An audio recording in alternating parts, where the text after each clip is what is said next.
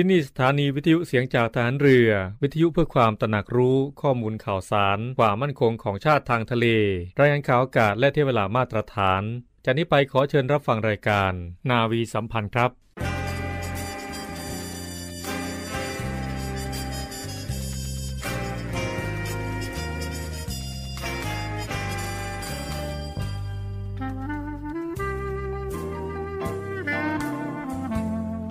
นายทหาร นายตำรวจทุกคน รักษาคำปฏิญาณที่ได้ให้ไว้อย่างเคร่งครัด และตั้งใจปฏิบัติหน้าที่ด้วยความเที่ยงตรง เข้มแข็งและเสียสละ พร้อมทั้งหมั่นศึกษา และฝึกฝนตนเอง ให้มีความจัดเจนคล่องแคล่วในหน้าที่ และในการปฏิบัติงานร่วมกับผู้อื่น ฝ่ายอื่นอยู่เสมอ ทุกคนทุกฝ่ายจะได้สามารถร่วมมือร่วมใจกัน สร้างสรรค์ความพัฒนาผาสุก ให้แก่ประชาชนและประเทศชาติ ได้ตามอุดมคติที่ตั้งมั่นไว้ตลอดไป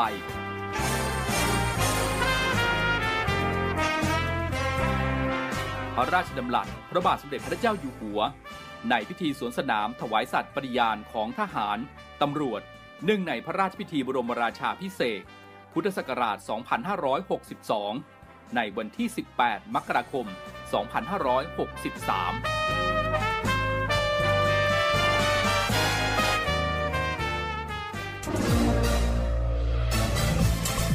คุณกำลังฟังเสียงจากฐานเรือ ทุกความเคลื่อนไหวในทะเลฟ้าฝั่งรับฟังได้ที่นี่เสียงจากทหารเรือ กับช่วงเวลาของรายการนาวีสัมพันธ์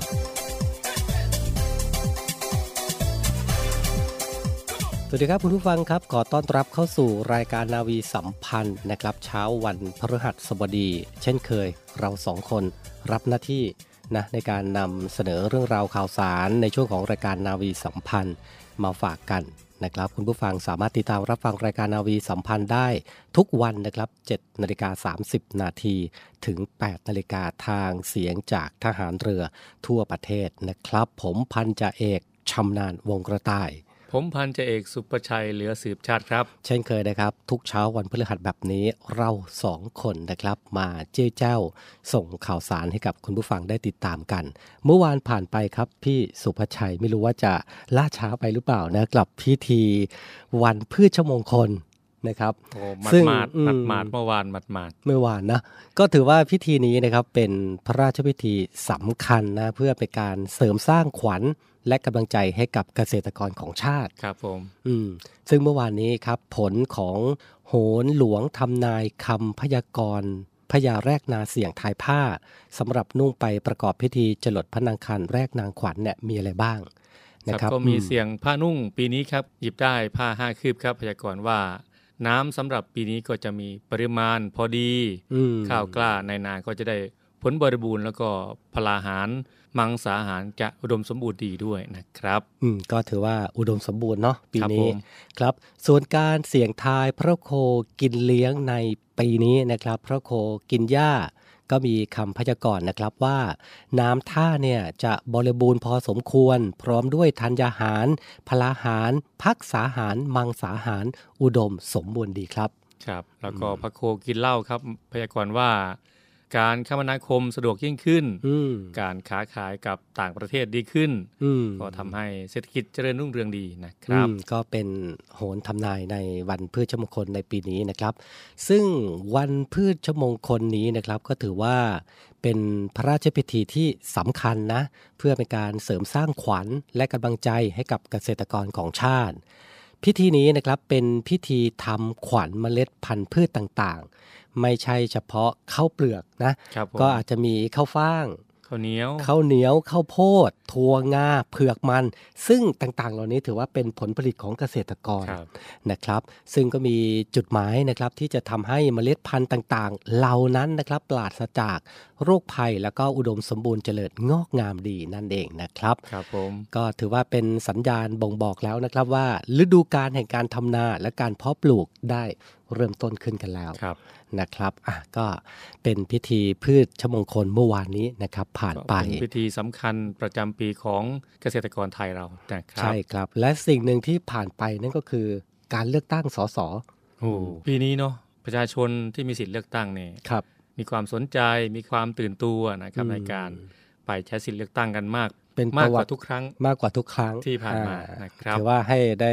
ให้ความสนใจกับการใช้สิทธิ์ใช้เสียงของตัวเอง แต่วันนี้นะครับใครนะครับที่ไม่ได้ไปใช้สิทธิ์เลือกตั้ง และไม่ได้ไปแจ้งเหตุนะครับว่าทำไมถึงไม่ได้ไปใช้สิทธิ์เลือกตั้ง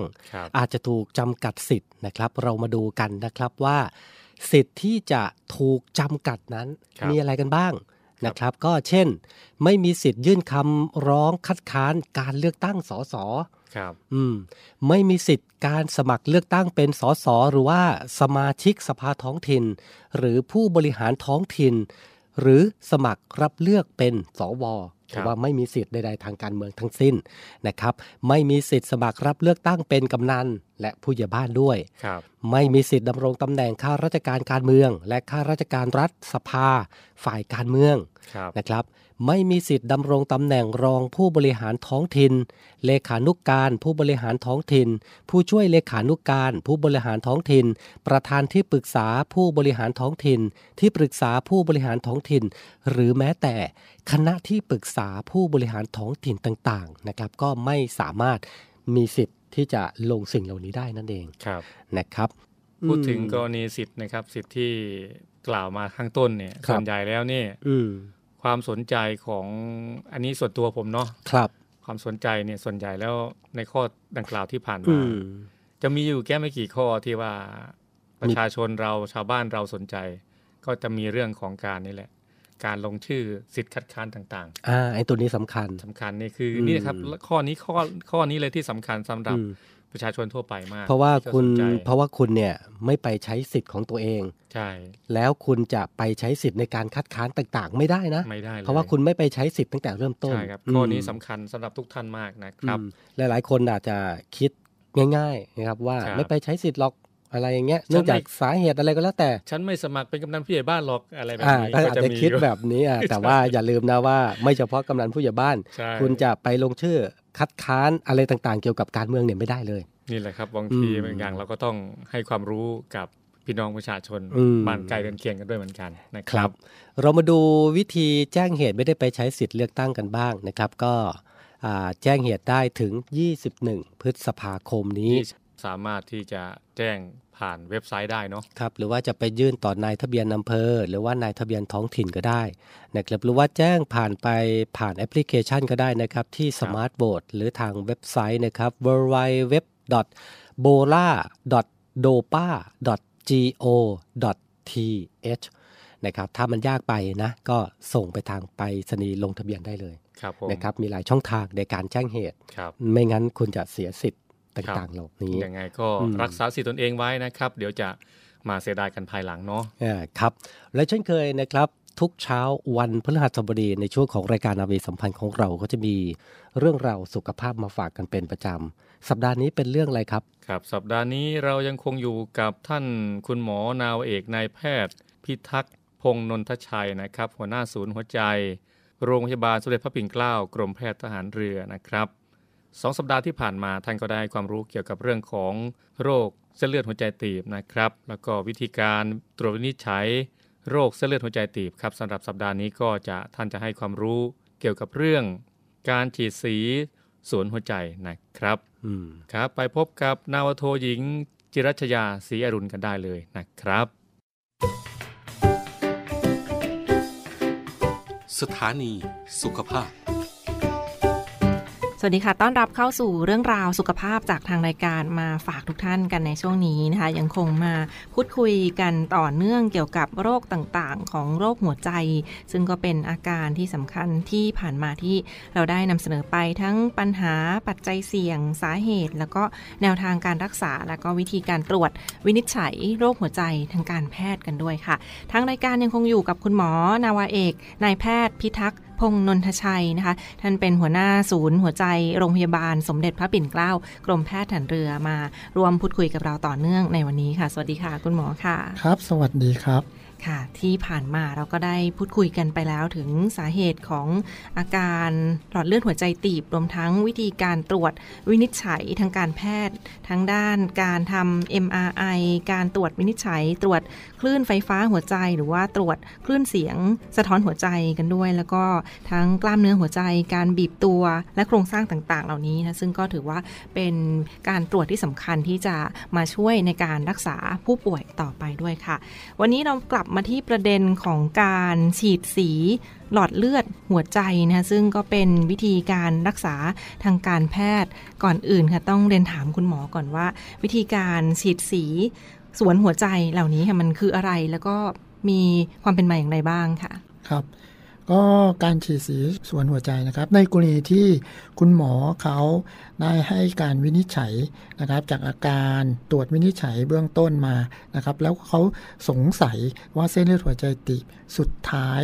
เราต้องมาทำการฉีดสีส่วนหัวใจ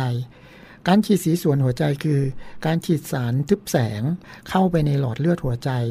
แล้วก็ถ่ายเอ็กซเรย์อันนี้ก็เป็นสุดท้ายละที่เราเชื่อถือได้มากที่สุดแล้วว่าเส้นเลือดหัวใจตีบเท่าไหร่ หรือว่าตันเท่าไหร่ หรือว่าเส้นเลือดหัวใจปกติ เพื่อที่จะวางแผนการรักษาต่อไปสำหรับขั้นตอนทำการฉีดสี ก็คือ 1. คนไข้จะต้องมาเตรียมตัวนะครับ โดยปกติแล้วแล้วแต่โรงพยาบาลนะครับ แต่ที่โรงพยาบาลสมเด็จพระปิ่นเกล้าเนี่ยก็คือไม่ต้องมานอนก่อนนะครับ มาตอนเช้า มาเจาะเลือดเตรียมตัวนะครับ แล้วก็จำเป็นจะต้องนอนโรงพยาบาล 1 วัน เพราะว่าเป็นการเจาะหลอดเลือดแดงนะครับนะครับ แล้วก็ขั้นตอนการทำแล้วก็จะเริ่มนะครับคนไข้ไม่ต้องดมยาสลบ คนไข้รู้ตัวทุกอย่างนะครับ เริ่มฉีดยาชา ที่บริเวณแขนหรือบริเวณที่ขาหนีบ ที่ข้อมือหรือที่ขาหนีบนะครับ หลังจากนั้นเสร็จเราก็จะใส่ปอกพลาสติกเข้าไปตรงบริเวณข้อมือเพื่อที่จะใช้ในการลำเลียงส่งอุปกรณ์ต่างๆ เข้าไปที่หัวใจ หลังจากนั้นเสร็จเราก็จะสอดท่อพลาสติกเข้าไปบริเวณแขนนะครับ ใส่เข้าไปเรื่อยๆ จนถึงบริเวณของหัวใจนะครับ คุณหมอเขาก็จะปรับ ท่อพลาสติกให้เข้าไปในหลอดเลือดหัวใจ หลังจากนั้นเสร็จก็จะฉีดสี แล้วก็ถ่ายเอ็กซเรย์เราก็จะเห็นหมดว่าเส้นเลือดหัวใจ เราตีบตัน หรือว่าเส้นเลือดหัวใจเราปกติ อันนี้ก็คือขั้นตอนการฉีดสีครับ ค่ะและเห็นว่ามีความแตกต่างมีข้อดีข้อเสียกันด้วย ซึ่งการฉีดสีส่วนหัวใจเหล่านี้นะคะมีวิธีการฉีดทั้งผ่านข้อมือแล้วก็ผ่านขาหนีบ อันนี้ค่ะเห็นว่ามันมีข้อดีข้อเสียอย่างไร หรือว่ามันแตกต่างกันอย่างไรบ้างคุณหมอครับ ก็คือข้อดีข้อเสียผมผมแยกเป็น 2ออย่างนะครับว่าเป็นในมุมมองของแพทย์กันในมุมมองของผู้ป่วย ผมเอามุมมองของแพทย์ก่อนนะครับ บริเวณข้อมือเนี่ยหนึ่ง บริเวณข้อมือเนี่ยหลอดเลือดมันเล็ก เพราะฉะนั้นในมุมมองของแพทย์เนี่ยมันทำยาก มันเจาะก็ยากนะครับ โดยเฉพาะผู้สูงอายุเนี่ยต้องเป็นคนที่ experience แทนคนที่มีประสบการณ์ ถึงจะเจาะได้เก่งนะครับแล้วนอกจากนี้เวลาเราทำเวลาเราใส่ท่อพลาสติกเราสอดของเข้าไปที่บริเวณแขนเนี่ยอันที่หนึ่งคือมันไม่ค่อย supportหมายความว่าเวลาเราทำอะไรเนี่ยเราต้องใช้ฝีมือเยอะนะครับมี learning curve เยอะ ก็มันไม่ค่อย support เราเวลาเราทำเนี่ยมันจะยาก ซึ่งมันจะต่างตรงขาขาเนี่ยหนึ่งหลอดเลือดใหญ่เจาะง่าย เวลาเราใส่ท่อพลาสติกอะไรวางลงไปเนี่ยแรง backup support หรือว่าในการทำเนี่ยมันจะง่ายกว่า แต่ในมุมมองของผู้ป่วยบริเวณแขนเนี่ยหนึ่งแผลเล็กเจ็บน้อย เวลาแผลเล็กเจ็บน้อยปลอดภัย เวลาเราทำเสร็จเนี่ยนะครับ ก็คือ เราสามารถที่จะเอาท่อพลาสติกออกจากทางข้อมือได้เลย แล้วเราก็เอาลูกโป่งเล็ก ๆ มารัดตรงบริเวณข้อมือ คนไข้ก็ลุกเดินไปเดินมาได้ กินข้าวได้สบายดีนะครับ แต่กับการบริเวณตรงขาหนีบนะครับ บริเวณตรงขาหนีบเนี่ยหนึ่งเนื่องจากหลอดเลือดแดงมันใหญ่ แล้วก็หลอดเลือดมันลึก เพราะนั้นเราไม่สามารถที่จะเอาท่อพลาสติกออกจากทางขาหนีบได้เลย นะครับเราจะต้องคาท่อพลาสติกเอาไว้ก่อน 4 ชั่วโมง เพราะฉะนั้นคนไข้ก็จะต้องนอน ตัวตรงๆนอนราบ 4 ชั่วโมง หลังจากฤทธิ์ยาหมดฤทธิ์เราก็จะมาเอาท่อพลาสติกออกพอเอาท่อพลาสติกออกเสร็จเราต้องเอาหมอนทราย มากดทับบริเวณตรงหน้าขาอีก 4 ชั่วโมง รวมเป็น 8 ชั่วโมง เพราะฉะนั้นคนไข้เนี่ยค่อนข้างที่จะลำบากลุกไม่ได้ แล้วก็เจ็บนะครับ แล้วในกรณีที่ worst case scenario มันหลอดเลือดแดงมันค่อนข้างที่จะใหญ่ เพราะนั้นถ้ามันเลือดพุ่งออกมาข้างใต้เนี่ยเราจะมองไม่เห็น เพราะนั้นมันค่อนข้างที่จะอันตรายนะครับ เทียบกันระหว่างข้อมือกับขาหนีบสำหรับศูนย์หัวใจโรงพยาบาลสมเด็จพระปิ่นเกล้านะครับ โดยเฉพาะตัวผมจากข้อมูลผมเนี่ยของเราเนี่ยเป็น radial center ของผมเนี่ยทำผ่านทางข้อมือเนี่ยก็คือมากกว่า 95%นะครับ เกือบ 100%เราทำสำเร็จผ่านทางข้อมือ ซึ่งศูนย์หัวใจโรงพยาบาลสมเด็จพระปิ่นเกล้าเนี่ย เป็นโรงพยาบาลแรก ๆ ของประเทศไทยนะครับ ที่ทำผ่านทางข้อมืออย่างเดียวตั้งแต่แรกเลยเป็นผู้บุกเบิกตั้งแต่เมื่อประมาณสักสิบกว่าปีที่แล้ว ในวันนั้นก็เป็นข้อมูลที่ชัดเจนเลยทีเดียวสำหรับการฉีดสีหัวใจส่วนหัวใจผ่านข้อมือแล้วก็ขาหนีบนะคะซึ่งก็ถือได้ว่าเป็นวัตกรรมทางการแพทย์ที่จะช่วยตรวจวินิจฉัยผู้ป่วย แล้วก็ประเมินหลอดเลือดที่ไปเลี้ยงกล้ามเนื้อหัวใจต่างๆ ด้วย ดังนั้นถ้าสนใจก็ลองเข้าไปติดต่อได้เช่นเดียวกันทั้งในส่วนของโรงพยาบาลสมเด็จพระปิ่นเกล้ากรมแพทย์หันเรือค่ะ และเห็นว่ามีอีกหนึ่งประเด็นค่ะคุณหมอคะเป็นเรื่องราวของวิธีการรักษาทั้งการผ่าตัดหัวใจการทำบายพาสที่จะช่วยเพิ่มเส้นเลือดในหัวใจนะแล้วก็การทำบอลลูนต่าง ๆ เหล่านี้หลายท่านน่าจะเคยได้ยินกันมาบ้างว่าเป็นอย่างไรหรือว่ามีข้อมูลรายละเอียดแตกต่างกันอย่างไรบ้างค่ะวิธีการรักษาในครั้งนี้ค่ะ หลังจากเราฉีดสีออกมาแล้วนะครับ ผมเริ่มจากการที่ผลการฉีดสีออกมา ตีประมาณไม่ถึง 70%ลักษณะอย่างนี้ก็คือหนึ่งให้คนไข้ทานยา ให้การรักษาด้วยการทานยานะครับอันที่1นนะครับ ส่วนอันที่ 2 ในกรณีหลอดเลือดหัวใจตีบ ถ้าตีบเป็นจุดๆ ส่วนใหญ่เราจะเลือกที่การทำบอลลูน แล้วก็ใส่ขดลวดต่อไปเลยจากการฉีดสีนะครับ เมื่อเราฉีดสีเสร็จ นะครับเราเลือกที่จะทำบอลลูนใส่ขดลวด เราก็ทำต่อได้เลย เราก็ไอ้ตรงไหนที่ตีบตีบเราก็จะใส่บอลลูนเข้าไปในตำแหน่งนั้น หลังจากนั้นเสร็จเราก็จะขึ้นบอลลูน บอลลูนก็เป็นจะเหมือนพลาสติกนะครับ ก็ขึ้นไปทำให้หลอดเลือดที่บริเวณตีบเนี่ยมันกว้างขึ้น แต่หลังจากนั้นเสร็จถ้าเราเอาบอลลูนออก ไอตัวหลอดเลือดที่มันตีบมันก็จะหดลงมา เราจึงจำเป็นจะต้องใส่ขดลวดเข้าไปค้ำยัน ให้คาไว้ตรงนั้น ขดลวดเราก็จะมีชนิดไม่เคลือบยากับชนิดเคลือบยา ส่วนใหญ่ปัจจุบันเราก็จะใช้แบบชนิดเคลือบยา เนื่องจากมันจะตีบซ้ำน้อยก็เป็นขดลวดเล็กขดลวดที่ดีนะครับวัสดุสมัยนี้เนี่ยไม่เป็นสเตนเลสละเป็นโคบอลโครเมียมบางมาก แล้วก็เคลือบยาอย่างดี เพราะนั้นอโอกาสตีบซ้ำเนี่ยก็น้อย แต่ในกรณีที่นะครับเราฉีดไปแล้ว โอ้โหตีบมากกว่า 3 เส้น เต็มไปหมดเลยนะครับ นี้เราก็จะมีทางเลือกว่าหนึ่งเราจะเลือกคนไหนเราจะเลือกทำบอลลูนสามครั้ง นัดมาทำสามครั้ง หรือเราจะเลือกผ่าตัดบายพาสอันนี้ก็มีข้อมูลทางการแพทย์นะครับ ผมแยกเป็นอย่างนี้ไปเลยก็แล้วกันว่า ถ้าสมมติว่าคนไข้แข็งแรงดี อายุน้อยๆ ไม่มีปัจจัยเสี่ยงอะไรนะครับ นอกจากนี้เป็นเบาหวานด้วย เพราะฉะนั้นการผ่าตัดบายพาสเนี่ย ก็หนึ่งมันเจ็บมากกว่ากันเยอะ แต่ผลระยะยาวเนี่ยดีกว่ากับกันในกรณีที่คนไข้อายุเยอะนะครับ ไม่ค่อยแข็งแรง มีโรคประจำตัวเยอะนะครับโรคตับโรคไต ถ้าเราเอาคนไข้ไปผ่าตัดบายพาสพวกนี้โอกาสเสียชีวิตมันจะเยอะ ลักษณะอย่างนี้ก็ก็อาจจะต้องมาทำบอลลูนเป็นจุดๆ สุดท้ายก็คือในกรณีหลอดเลือดตีบอยู่ในบางตำแหน่ง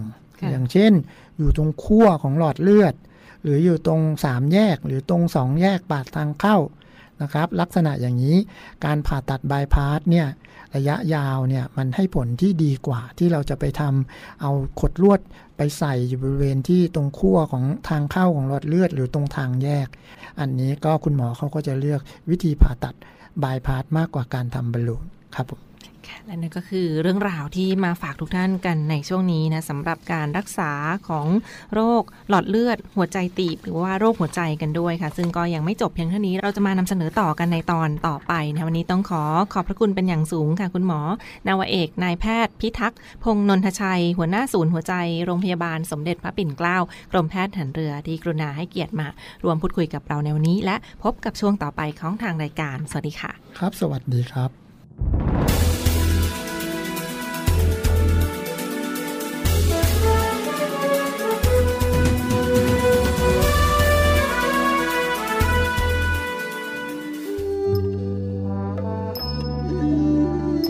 องทัพเรือจะจัดงานเนื่องในวันอาภากร 19 พฤษภาคม 2566 ในโอกาสครบรอบ 100 ปีวันสิ้นพระชน ของพลเรือเอกพระเจ้าบรมวงศ์เธอ พระองค์เจ้าอาภากรเกียรติวงศ์กรมหลวงชุมพรเขตอุดมศักดิ์องค์บิดาของทหารเรือไทย ผู้ทรงวางรากฐานกิจการทหารเรือไทย ให้มีความเจริญก้าวหน้าตราบจนปัจจุบัน ประกอบด้วยพิธีวางพวงมาลาถวายสการะพระอนุสาวรีย์ณกองบัญชาการกองทัพเรือ พื้นที่วังนันทอุทยาน เขตบางกอกน้อย กรุงเทพมหานคร พิธีบำเพ็ญกุศลทักษิณานุประทาน ณวิหารน้อย วัดราชพพิษสถิตมหาศรีมาราม จึงขอเชิญชวนทุกท่าน ร่วมน้อมรำลึกถึงพระมหากรุณาคุณของพระองค์ท่าน ที่มีต่อกองทัพเรือและประเทศชาติโดยพร้อมเพรียงกัน วันพรุ่งนี้แล้วครับ 19 พฤษภาคมนะครับ ซึ่งทุกปีกองทัพเรือเองรวมไปถึงหน่วยงานองค์กรต่างๆนะที่เคารพศรัทธาในองค์เสด็จเตี่ยพลเรือเอก พระเจ้าบรมวงศ์เธอพระองค์เจ้า อาภากรเกียรติวงศ์กรมหลวงชุมพรเขตอุดมศักดิ์นะครับก็จะมีการประกอบพิธีต่างๆ ไม่ว่าจะเป็นบวงสรวงหรือว่าเอ่อกิจกรรมสาธารณประโยชน์ต่างๆ มากมายก็มีกิจกรรมนะครับอืมทำบุญถวายพระองค์ท่านด้วยนะคครัรับบซึ่งในปีนี้ครับพิเศษนิดหนึ่งตรงที่ว่าโอกาสครบรอบ 100 ปี วันสิ้นพระชนม์ของพระองค์ท่าน เพื่อเป็นการรำลึกถึงพระกรุณา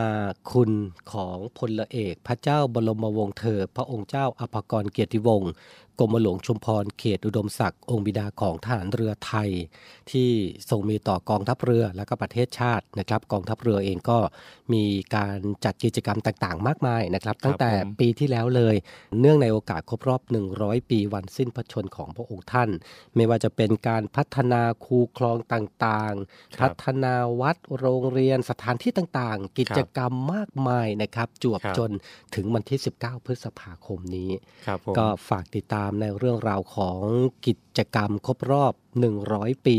วันสิ้นพระชนม์ของพระองค์ท่านนะครับ ซึ่งแต่ละหน่วยต่างๆที่มีสารมีพระอนุสาวรีย์ของพระองค์ท่านเนี่ยมีการจัดกิจกรรมพร้อมกันด้วยในวันพรุ่งนี้ 19 พฤษภาคมโดยเฉพาะช่วงเช้านะครับอืมก็ประชาชนลูกศิษย์ลูกหาที่นับถือเสด็จเตี่ยท่านนี้ก็ครับถือโอกาสนี้นะครับอืมไปร่วมพิธีต่างๆ หลายพื้นที่ด้วยกัน หลายพื้นที่ทั่วปโดระยเฉเทศพาะเลยเราก็ก็ว่าได้เคยอืมปฏิบัติหน้าที่ในจุดที่มีพระอนุสาวรีย์พระองค์ท่านเนาะครับ ก็โอ้แน่นถือขนาดว่าทุกปีได้รับความสนใจจากพี่น้องประชาชนที่เคารพครับพระผอมงค์ท่านเรียนเชิญกันแล้วกัน ครับผมนะนะครับอะไปต่อกันที่ข่าวของหน่วยบัญชาการนาวิกโยธินครับทางหน่วยบัญชาการนาวิกโยธินนะครับมีความประสงค์รับสมัครบุคคลพลเรือนครับจำนวน 39 อัตราด้วยการเข้ามาเป็นอาสาสมัครทหารพรานนาวิกโยธินนะครับสังกัด หน่วยเฉพาะกิจทหารพรานนาวิกโยธิน ค่ายเทวาพิทักษ์อำเภอโป่งน้ำร้อน จังหวัดจันทบุรีครับ ก็มีเพศชายครับรับ 37 นายด้วยกันนะครับ อายุ 18 ถึง 30 ปีครับ แล้วก็หญิง 2 อัตราด้วยกันครับ อายุ 18 ถึง 25 ปีครับ รับสมัครทางอินเทอร์เน็ตครับตั้งแต่บัดนี้นะครับถึงวันที่ 3 มิถุนายนเวลา 16 นาฬิกานะครับ สนใจก็สมัครได้ครับที่เว็บไซต์ www.register.marinelanger.com ครับพูดถึงหน่วยนี้นะครับ ก็เป็นครับหน่วยหนึ่งที่มีความสำคัญอย่างยิ่ง อืมไม่ใช่เฉพาะการบัตรหน้าที่ของอาสาสมัครทหารพรานนะอืมมีตัวแทนของชาติหลายคน อืมที่เข้าไปชกมวยให้กับอืมสากลทีมชาติ มีการได้เหรียญกับประเทศไทยด้วยนะ ในใช่ครั้งนี้ ไม่ว่าจะไปโอลิมปิกอืมก็มีเหรียญมาครับครับก็มาจากอืมหน่วยนี้เช่นกัน อืมแล้วก็ล่าสุดเนี่ยกีฬาซีเกมครับ ก็มาจากหน่วยนี้หลายคนด้วยอืกันมนะครับก็ถือว่าหลากหลายจริงครับผมๆนะครับเผื่อมีใครหน่วยก้านดีเนาะอ่า ได้เป็นนักกีฬาทีมชาติมาปั้นอ่เป็นนักมวยสากลครับทีมอ่ชาติได้นะครับครับอะไปปิดท้ายข่าวประชาสัมพันธ์ข่าวนี้กันนะครับ ไปปิดท้ายกันที่ขอเชิญชวนคุณผู้ฟังทุกท่านชม พิพิธภัณฑ์ทหารเรือที่บริเวณถนนอรุณอมรินทร์เขตบางกอกน้อย กรุงเทพมหานครนะครับ ซึ่งสถานที่นี้เองนะครับเป็นภายในพื้นที่กองเรือลำน้ำเดิมหลายคนคุ้นเคยกันดีนะครับใกล้กับอาคารราชนาวิกสภานะครับ เมื่อต้นสัปดาห์นี้เองนะครับ ก็มีการเปิดพิพิธภัณฑ์นี้ครับซึ่งภายในพิพิธภัณฑ์นี้นะครับ ถือว่ามี 8 จุดด้วยกันนะที่น่าสนใจครับนะครับซึ่งแต่ละจุดต่างๆเนี่ยต้องบอกเลยว่าเป็นการเรียนรู้ในอดีต แล้วก็เป็นการสานต่อไปถึงอนาคตด้วยครับผมเรื่องราวต่างๆนะครับประวัติต่างๆที่เกิดขึ้น ในสมัยนั้นขององค์เสด็จเตี่ยกรมหลวงชุมพรเขตอุดมศักดิ์ครับนะครับใครที่ชื่นชอบในเรื่องของการดูของเก่านะครับก็มีโอ้โหมากมายเลยไม่ว่าจะเป็นแผนที่ดั้งเดิมเลยนะครับของ กรมอุทกศาสตร์ที่ออกมาในยุคนั้น หรือแม้แต่ของใช้ส่วนพระองค์ของพระองค์ขท่านองจริงด้วยนะครับอืมไม่ใช่ของเลียนแบบหรือว่าของเทียมครับเป็นของของที่จริงของแท้ด้วยอืมเป็นของจริงแล้วก็ของแท้ที่นำมานะครับพระยศต่างๆของพระองค์ท่านครับนะครับ ที่มาที่ไปหรือว่าประวัติศาสตร์ที่เกิดขึ้นในยุคนั้นเนี่ยจะเป็นยังไงก็ไปชมกันได้นะครับผม9นาฬิกาถึง 15นาฬิกานะครับที่อาคารอเนกประสงค์ พิพิธภัณฑ์ทหารเรือ ถนนอรุณอมรินทร์เขตบางกอกน้อย กรุงเทพนะครับ เปิดให้ชมถึง 31 พฤษภาคมนี้เท่านั้นครับผมนะครับอะก็ถือว่าเป็นอีกหนึ่งสถานที่ที่น่าสนใจนะคครัรับบอืม เวลาหมดแล้วครับพี่สุวชัย ฝากอะไรส่งท้ายคุณผู้ฟังไหม เหมือนจะนานครับแต่ว่าแป๊บอืมเดียวมาก ก็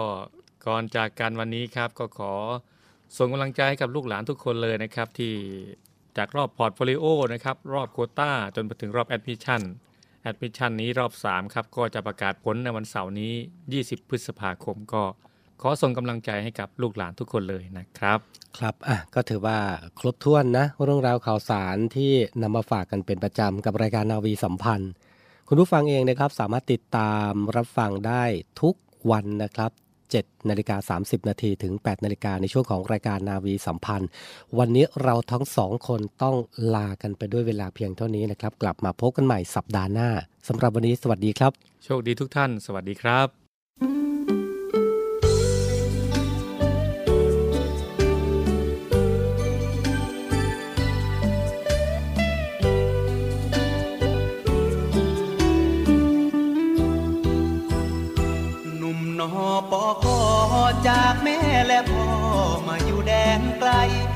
ด้วยเกียรติศักดิ์นักรบไทย ปกป้องคุ้มภัย แห่งลุ่มน้ำโขงริมสองฝากฝั่ง ไทยลาวที่กันเชื่อมโยง งามเด่นยามอัสดง ชวนลุ่มหลง มนครั้งเชียงแสน หนุ่มนอปอคอเราภาคภูมิใจในเกียรติศักดิ์ศรี ไม่ยอมให้ใครเข้ามาย่ำยีพื้นแผ่นดินที่เราห่วงเห็นไม่เคยหวาดวันของภัยรอบเขตชายแดน สิ่งที่วันใจเลือแสน คืออย่างไรแฟนเคียงคู่เคลียคลอพ่อคุณแม่งร้าย ได้โปรดช่วยลูกสักครั้ง ให้สมหวัง ทุกงานที่ลูกสารต่อ ป้องภัยได้ผล สาวหน้ามนเธอมาชอบพอ เห็นใจหนุ่มนอปอคอที่เฝ้ารอ สาวมาเกี่ยวแขนคำคืนเน็บหนาวสาวได้ในเรา อย่ามาเห็นใจ เฝ้าคอยถนอมและห่วงใย ให้กำลังใจ โอนใจเป็นแฟน ผมนักรบหนุ่มใจซื่อจากบ้านต่างแดน ขอฝากใจสตรีเชียงแสน อย่าได้ดูแค้นหนุ่มนอปอคอ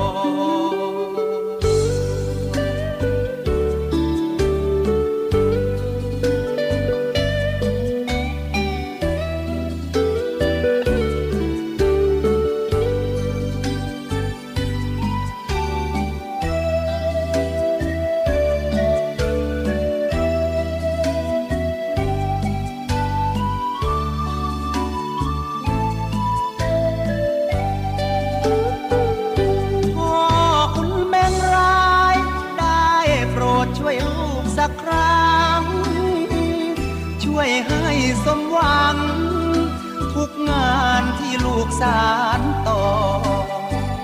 ป้องภัยได้ผล สาวหน้ามนเธอมาชอบพอ เห็นใจหนุ่มนอปอคอที่เฝ้ารอ สาวมาเกี่ยวแขนคำคืนเน็บหนาวสาวได้ในเรา จะมาเห็นใจเฝ้าคอยถนอมและห่วงใยให้กำลังใจ นใจเป็นแฟน ผมนักรบหนุ่มใจซื่อจากบ้านต่างแดน ขอฝากใจสตรีเชียงแสน อย่าได้ดูแคนหนุ่มนอ